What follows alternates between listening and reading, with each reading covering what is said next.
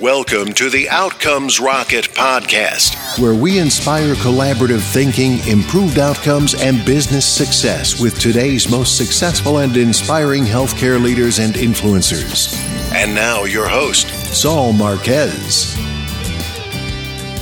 Outcomes Rocket listeners, welcome back once again to the Outcomes Rocket, the show where we get together with today's most inspiring and successful healthcare leaders with one purpose in mind to improve outcomes and reduce inefficiency. Today, I have an outstanding guest. His name is Michael T. Rowan. He's a former president and chief operating officer of Catholic Health Initiatives in Denver, Colorado.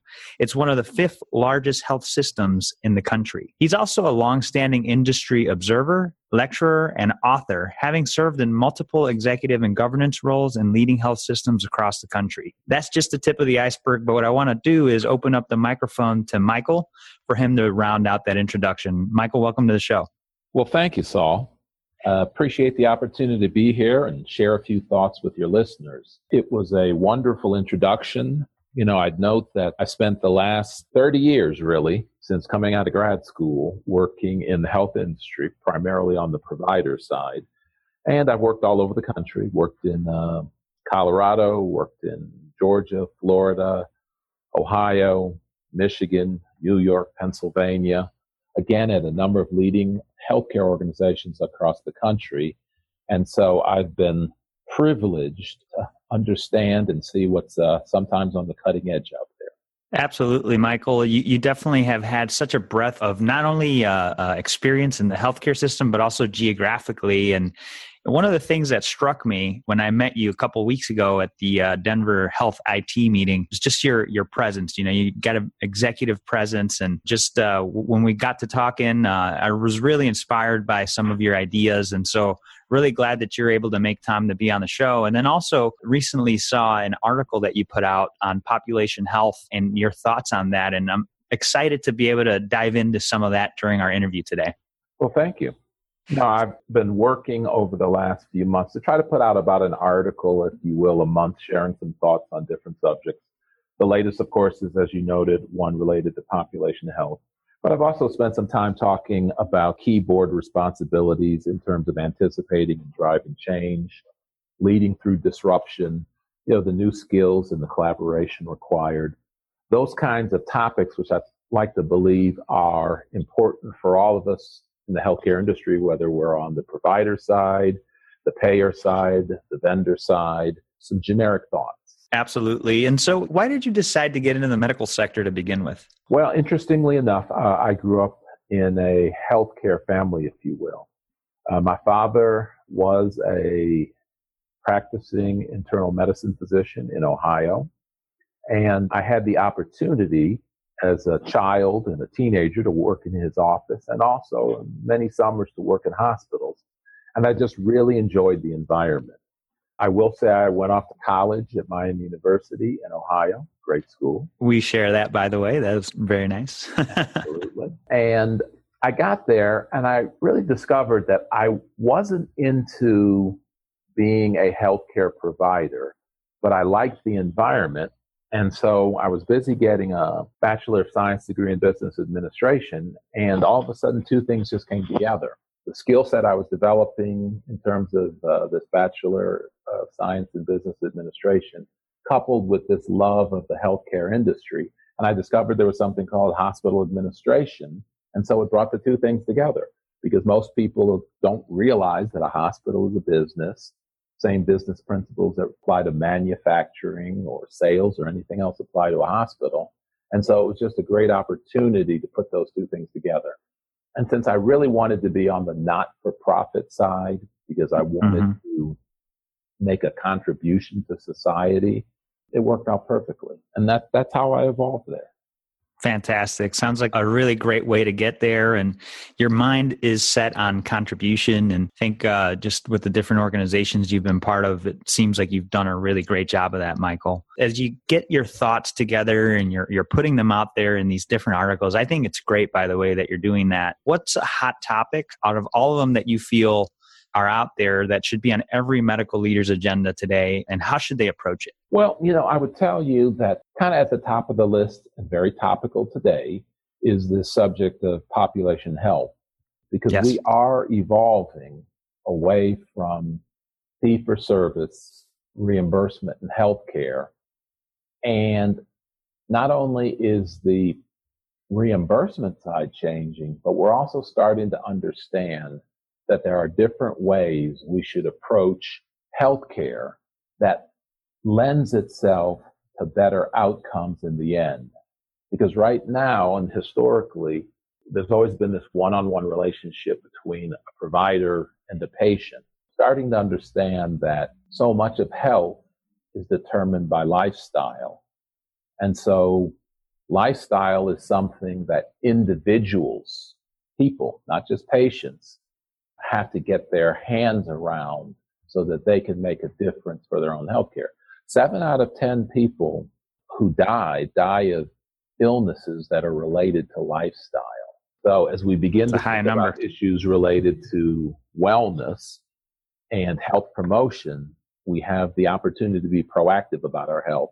And then secondarily, there's the other piece that once you do become ill, we're starting to understand that if we look across entire populations, we start to see certain patterns that suggest that there are better ways to treat illness itself also. No, Michael, and, and you know those numbers are are pretty staggering. You know, seven out of ten people die because of their lifestyle, and as both companies, payers, and providers look to influence this space outside of the hospital, what would you suggest? Something that they should keep in mind if they really want to move the dial on outcomes to focus on. Well, you know, I, I'd suggest, es- especially for employers, because most of healthcare in this country is sponsored by employers, at least the private side, that it's important to start to engage people about their health.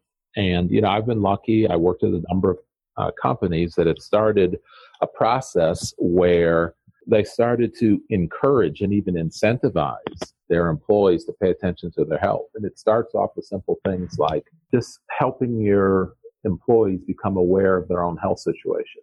Working at Catholic Health Initiatives, by way of example, five or six years ago, we started a program called Healthy Spirit. And what we did, very generic kind of work, went about a process where we invited all of our employees to have a personal health assessment paid for by the organization. So we started to help them understand where they sat in terms of their own individual health. The next step was to begin to encourage them to think about and understand those places that they had problems and challenges.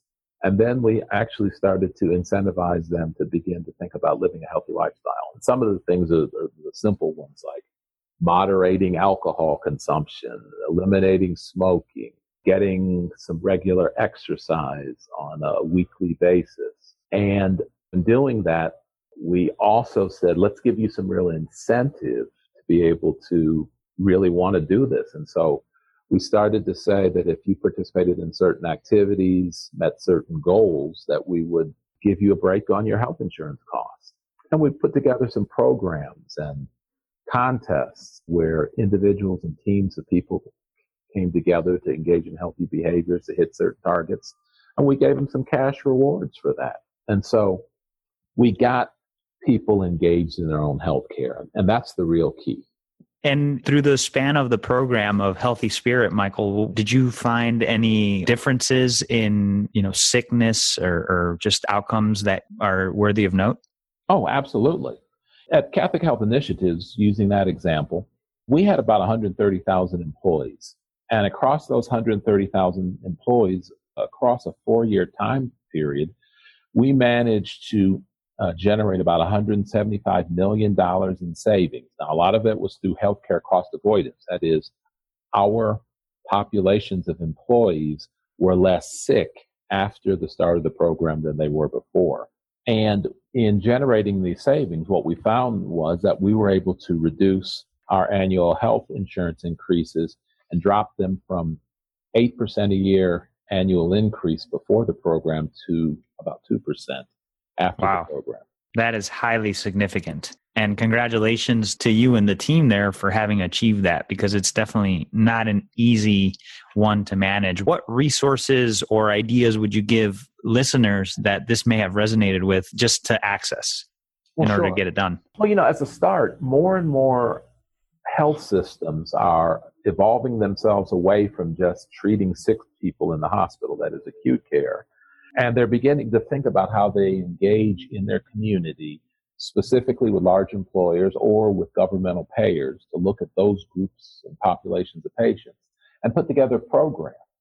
Now, over the last couple of years, under the Affordable Care Act, better known as Obamacare, there's been a lot of conversation about putting health systems and employers at risk for the health status of you know various populations out there. So more and more health systems are starting to say we're in the business or want to get in the business of contracting with individual employers or contracting with uh, governmental providers to take care of defined populations of patients with the belief that if we engage in certain interventions, we can lower their cost of care and that as part of the contract, we should get a portion of those savings. So when you hear about people going at risk for the cost of care, that's the thought process that an organization like a health system, sometimes an insurance provider will come in and say, we'll take this defined population of patients. We know this is their utilization rate, how much it costs. And if we can bring that down, we want a percentage of those savings. That's really interesting, Michael. And as the entire system does evolve, and and you know more and more more folks are are going toward this acute care to now employer government contracts to help reduce the cost of care. I think it, there's a lot of incentives in place that not only benefit our society, but also the health systems for doing it, and also the the employers for achieving these goals. And, you know, what are your thoughts on the other side of that? Because I feel like oftentimes it could be a feeling of like a to zero sum game where if you're taking uh, patients away from the hospital, then that's going to hit the bottom line of the actual hospital. What are your thoughts on that? Well, we'd like to believe it's really not a zero sum game, but we also have to be realistic and say that if you're in a hospital right now or a health system reimbursement rates are being reduced. And yes. they're being reduced for a couple of reasons. One, our country cannot afford the percentage of the gross national product that's going into healthcare, especially when we understand and compare the health outcomes we see in this country with other developed nations. And I think many people have read the statistics that say the United States spends more per capita on healthcare than any country in the world, yet we are ranked somewhere around the 60 healthiest country in the world and that there are actually some third world countries that have lower infant mortality rates and are starting to have uh, longer lifespans than in the United States. So what we're doing is not working right. as well as it should. So, one, reimbursement rates are coming down anyway. Health systems have to begin to think about getting into other businesses, and they have to also understand that the incentives that have been put in place by the Affordable Care Act mean you're also not going to get paid unless you produce better outcomes. Because again, historically, health systems were paid based on just the fact that they did work. Right, fee for they service. Weren't, they weren't paid based on the outcomes. And so more and more they're getting paid based on outcomes, or at least outcomes are influencing the payment rates, whether it be taking a hit in your reimbursement if people are readmitted to the hospital, taking a hit in your reimbursement if uh, people are in the hospital longer than average, those kinds of things. Those great questions, Dolph. Absolutely, Michael, and I appreciate your your responses. Uh, they're very insightful, and um, with the reimbursement situation being in a very deflationary state, we have to start looking outside of the bounds. And, and you're you're just so so knowledgeable in in the way that this transition could be made uh, sort of with your consultant hat on and just kind of helping systems that don't know how to pivot what would your words of wisdom be to healthcare execs looking to pivot from this deflationary scenario to something that they could turn into a more long-term business that also benefits patients well you know I, I think that we need to understand and recognize that right now the healthcare industry, and again, whether you be an insurance provider, whether you be a vendor, whether you be a patient care provider, we're all in the midst of very disruptive times. And everybody's reimbursement is being cut. Sure. And people are not happy with the healthcare outcomes they're seeing. They're not happy with the inflation in the cost of medical devices. And insurance companies are under pressure also because uh, people aren't happy about their ever increasing uh, premiums. So I think it's all a matter of getting down to the basics of business. And the basics of business, you know, start with the idea of understanding who we are, understanding in terms of, if you want to call it an environmental assessment of your particular organization and how it fits in the industry. That varies from local market to local market, but we really have to have a commitment out of organizations to begin to think about how do we go about developing new skills and capabilities in our various organizations. I think it, it starts with the idea that, you know, there's four or five things that organizations need to do. Number one, they need to analyze local market shifts in health insurance product offerings and begin to think about creating new sources of revenue and new business models that are financially viable, especially understanding that reimbursement is being cut. I think it's important to begin to think about partnerships. I mean, realistically, whether the partnerships be at the provider level, where nurses and doctors are thinking about how to approach producing great clinical outcomes by working together in a more coordinated fashion, or whether it's hospitals and doctors beginning to think about new organizational models that align the facility and the physician's financial incentives, or I'll even throw out health systems need to begin to think about how they partner with insurance companies to put together products that employers and the federal government are interested in purchasing from them. Again, creating the right kinds of outcomes. And again, sometimes the outcomes are at the patient level, sometimes the outcomes at the organizational level. And then I think the other piece of it that's important for any employer or any organization is working to educate all employees in your organization about the business you're in. How do you get reimbursed? How do you get paid? What do people think about your product or service? How do you manage expenses? How do you manage customer satisfaction? Again, whether that be a patient or a health system as customer or the federal government as a customer. And again, how do you get employees to understand the relationship between their work and the mission of the organization. Those are the basic things that I think any organization has to be able to do. Uh, that's a really powerful share, Michael. Appreciate that. And think of this concept of, you know, educating your people about the business that you're in. And I think the idea of what business are we in in healthcare? You know, I think that that idea is is shifting. And for those uh, companies and, and healthcare systems that are are making the evolution to what healthcare will be 10 to 20 years from now, I think the thought process starts today and it's being able to communicate the vision to the people at the front line. That's going to really help make the transition from what it, the way it is today to how it's going to be tomorrow and for us to be able to stay in business. So I think that's such a powerful share. And one of the things that triggers in my mind is just a question for you is with this and your insights. What would you say one of your proudest medical leadership experiences you've had to date? There's probably two that come to mind, and they're at opposite ends of the spectrum. One was a very business oriented kind of thing, and, and one was a was a healthcare oriented kind of thing. On the healthcare side, the biggest accomplishment I think that I was able to engage in was over the last five years, right before I left CHI, we turned our organization around and became very committed to an understanding that we had to improve the quality of care the reality wasn't that we were providing poor care. We were just providing very average care. And mm-hmm. the challenge is that if you go to any particular organization in this country, what you'll find is there's wide variability in care.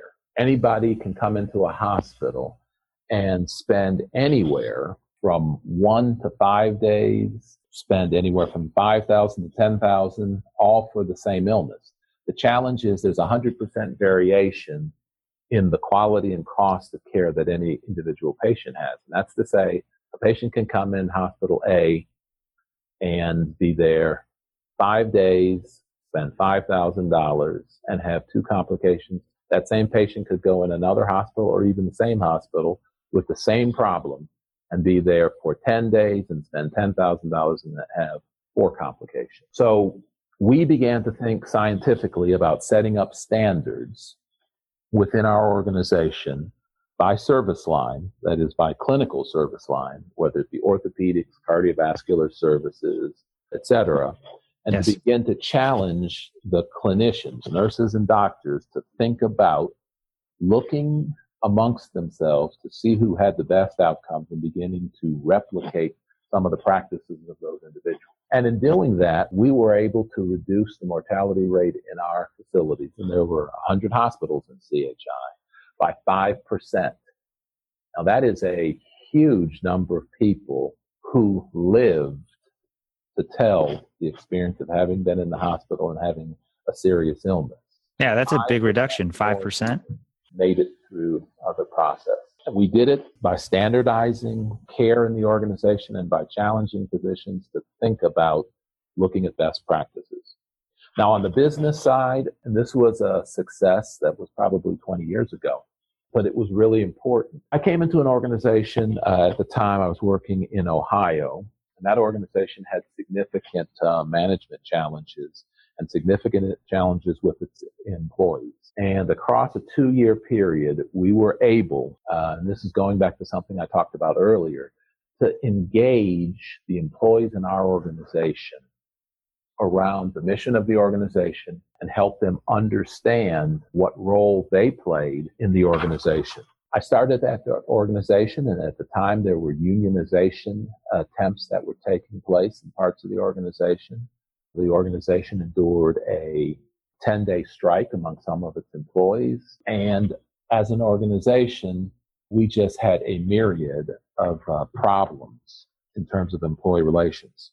But we put in place, if you will, a credo that said for our employees to do well and to be a part of our organization and to be happy, we had to have good management. And mm-hmm. we actually set forth that there were five things we believed a good manager did. We said a good manager serves as an advocate for his or her employees. A good manager engages in two-way communication with his or her employees. A good manager seeks employee involvement in decision making and management of the organization. A good manager treats all employees in a fair and consistent manner. And a good manager shares with employees a vision of how the activities of the department or unit advance the mission and goals of the organization. We put those in place. We made them very public and we actually started evaluating our managers at every level from supervisor all the way up to CEO twice a year with a 25 question survey that each of their employees in their department took and rated them. We set an expectation that you had to score so high or you couldn't be a manager in our, organization. We got to the point where all of our managers across the organization were scoring on a one to five, zero to five scale, four or above. And across that time period, we started to see results in the organization. What we started to see was we improved our profitability in the organization from a negative $10 million loss the first year to by the time we're in the third year, we had a $30 million uh, profit that year. So significant improvement. We saw an increase in employee satisfaction from being rated in the 70th percentile up into the 85th percentile.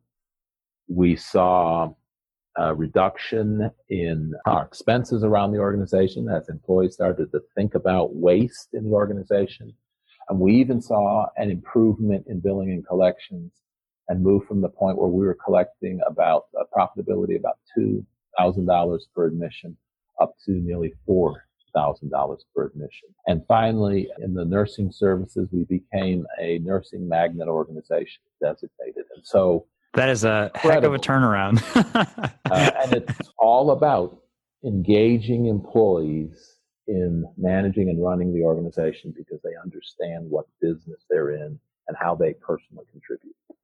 Wow, that's a, a fantastic story, Michael. And just brings to mind the importance of measuring, the importance of accountability and clear communication in order to not only have effective leaders in the organization, but also to increase profitability and just improve overall engagement. Absolutely. So there's that, the light side of, of things. Now, how about let's take a look at the other side of the coin, Michael. Can you share with the listeners a time where you made a mistake or had a setback and what you learn from that. I feel like oftentimes we learn more from our setbacks. Well, you know, probably some of the biggest setbacks I've had were in making decisions about hiring new executives and managers into the organization. Because again, especially if we're in the healthcare industry, it's a people business. People are our primary assets, and we got to think about how we uh, do a good job of, of, of managing and, and working with them. Absolutely. So, so my biggest setbacks have been making mistakes and hiring executives who did not work out. And I wouldn't want to put the spotlight on any particular individual, but I can think of an organization where we had a nursing executive who was hired who just did not have the people skills, had all the technical skills, had all the education and background, but just didn't have the people skills to engage the employees. And not only did they not have the people skills, they were actually fairly antagonistic toward our employees and created unnecessary disruption in the organization. And uh, I can remember going through seven months of that person working there before we had to step in, and I had to take personal responsibility and say, "This was a bad hire. We need to make a change." How would you and and absolutely a hot topic, you know, it happens to all of us. And so what did you take out of that, Michael, as far as, you know, maybe a process or a tip or a mm-hmm. pearl to help to make sure that that we do get the right people on the bus? Well, a couple of things. As a start, you really have to hire for fit. Mm-hmm. And for me, that means going through a very intensive process in you recruit and interview people. I mean, I go through a process where I sit down for a two hour interview with people. and It's a structured interview where I probably have 15 different questions, to help myself understand how will this person work in our organization? What's their management style? What have their successes in life been? What have their failures in life been?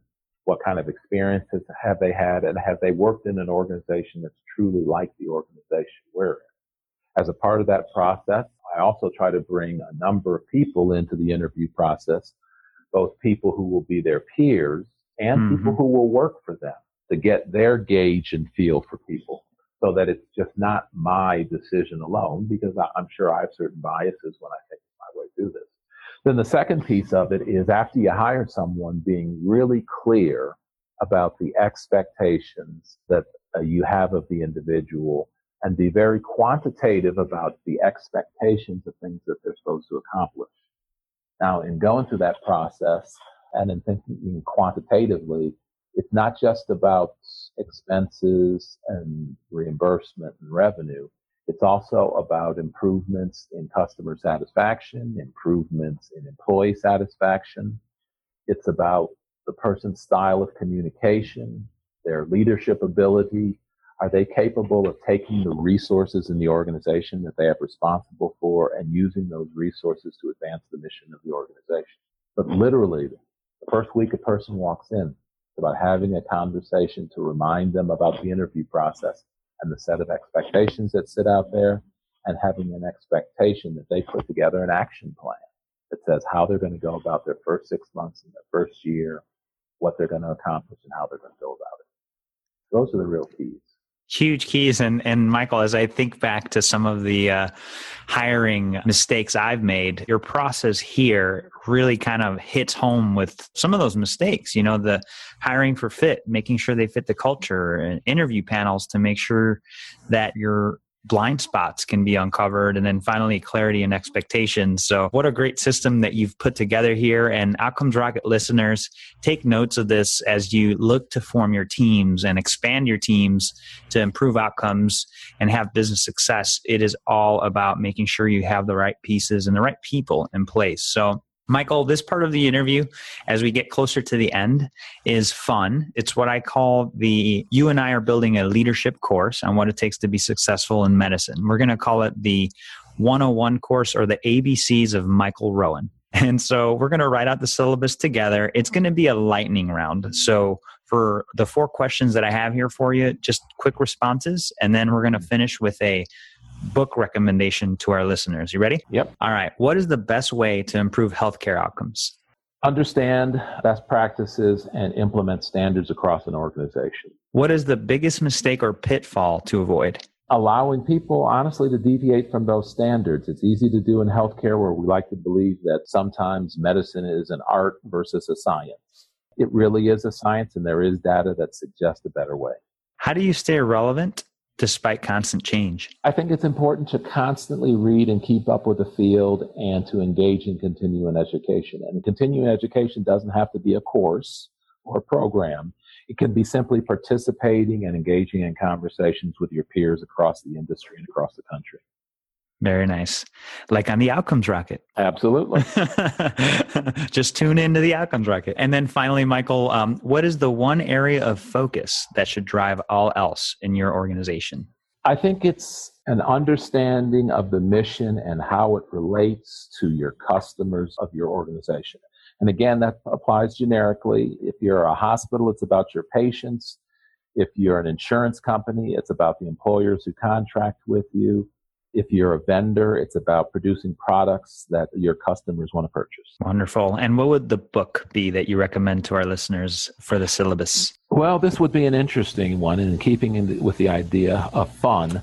Uh, years ago, I read a book, short read called Everything I Need to Know in Life I Learned from Watching Star Trek. Nice. And uh, actually, you know, Star, Star Trek was a groundbreaking series back in the 60s or 70s, and each episode was a small morality play about leadership and humanity. And the book highlights a lot of the episodes, and there's a lot of leadership and business learning to be found and seen in those episodes. That's wonderful. Thank you. I'll definitely add that to the list. And, and for the listeners, there's a, a, a, new one for you that we haven't heard of yet. Everything I Need to Learn, I learned from Star Trek. And who's the author of that? Michael? Off the top of my head, I could not tell you. no problem. No problem. What we'll do is we'll look up the author. And if you go to outcomesrocket.com slash Michael, You'll be able to access this entire interview, show notes, any resources that have been mentioned, including this book with the author. So you'll be able to head over to the site and check everything out there. Michael, uh, just really want to thank you for being on. Uh, before we conclude, just want to have you share one final thought and then the best place that the listeners can get in touch with you. The easiest way to get in touch with me, first and foremost, is probably through LinkedIn. I've tried to be uh, pretty conscientious about paying attention to LinkedIn over the last couple of years. I can also be reached at Michael T. Rowan 2016 at gmail.com. In terms of a thought to share, I think it's important as leaders for us to think about the concept of servant leadership. The idea that it's not about us as individuals, but it's about the organization and it's about, especially for leaders, people who are higher up on the pyramid, if you will, to be thinking about how do you empower those below you to accomplish the mission of the organization. Because the reality is any one individual can't get it done, but we get it done through the people who we support. Uh, again, the concept of servant leadership. Fantastic, Michael. Hey, well, listen, I really appreciate you jumping on the show and uh, looking forward to staying in touch with you and seeing the great things that you do for, for the health system. Thanks again. Thank you. Thanks for listening to the Outcomes Rocket podcast. Be sure to visit us on the web at www.outcomesrocket.com for the show notes, resources, inspiration, and so much more.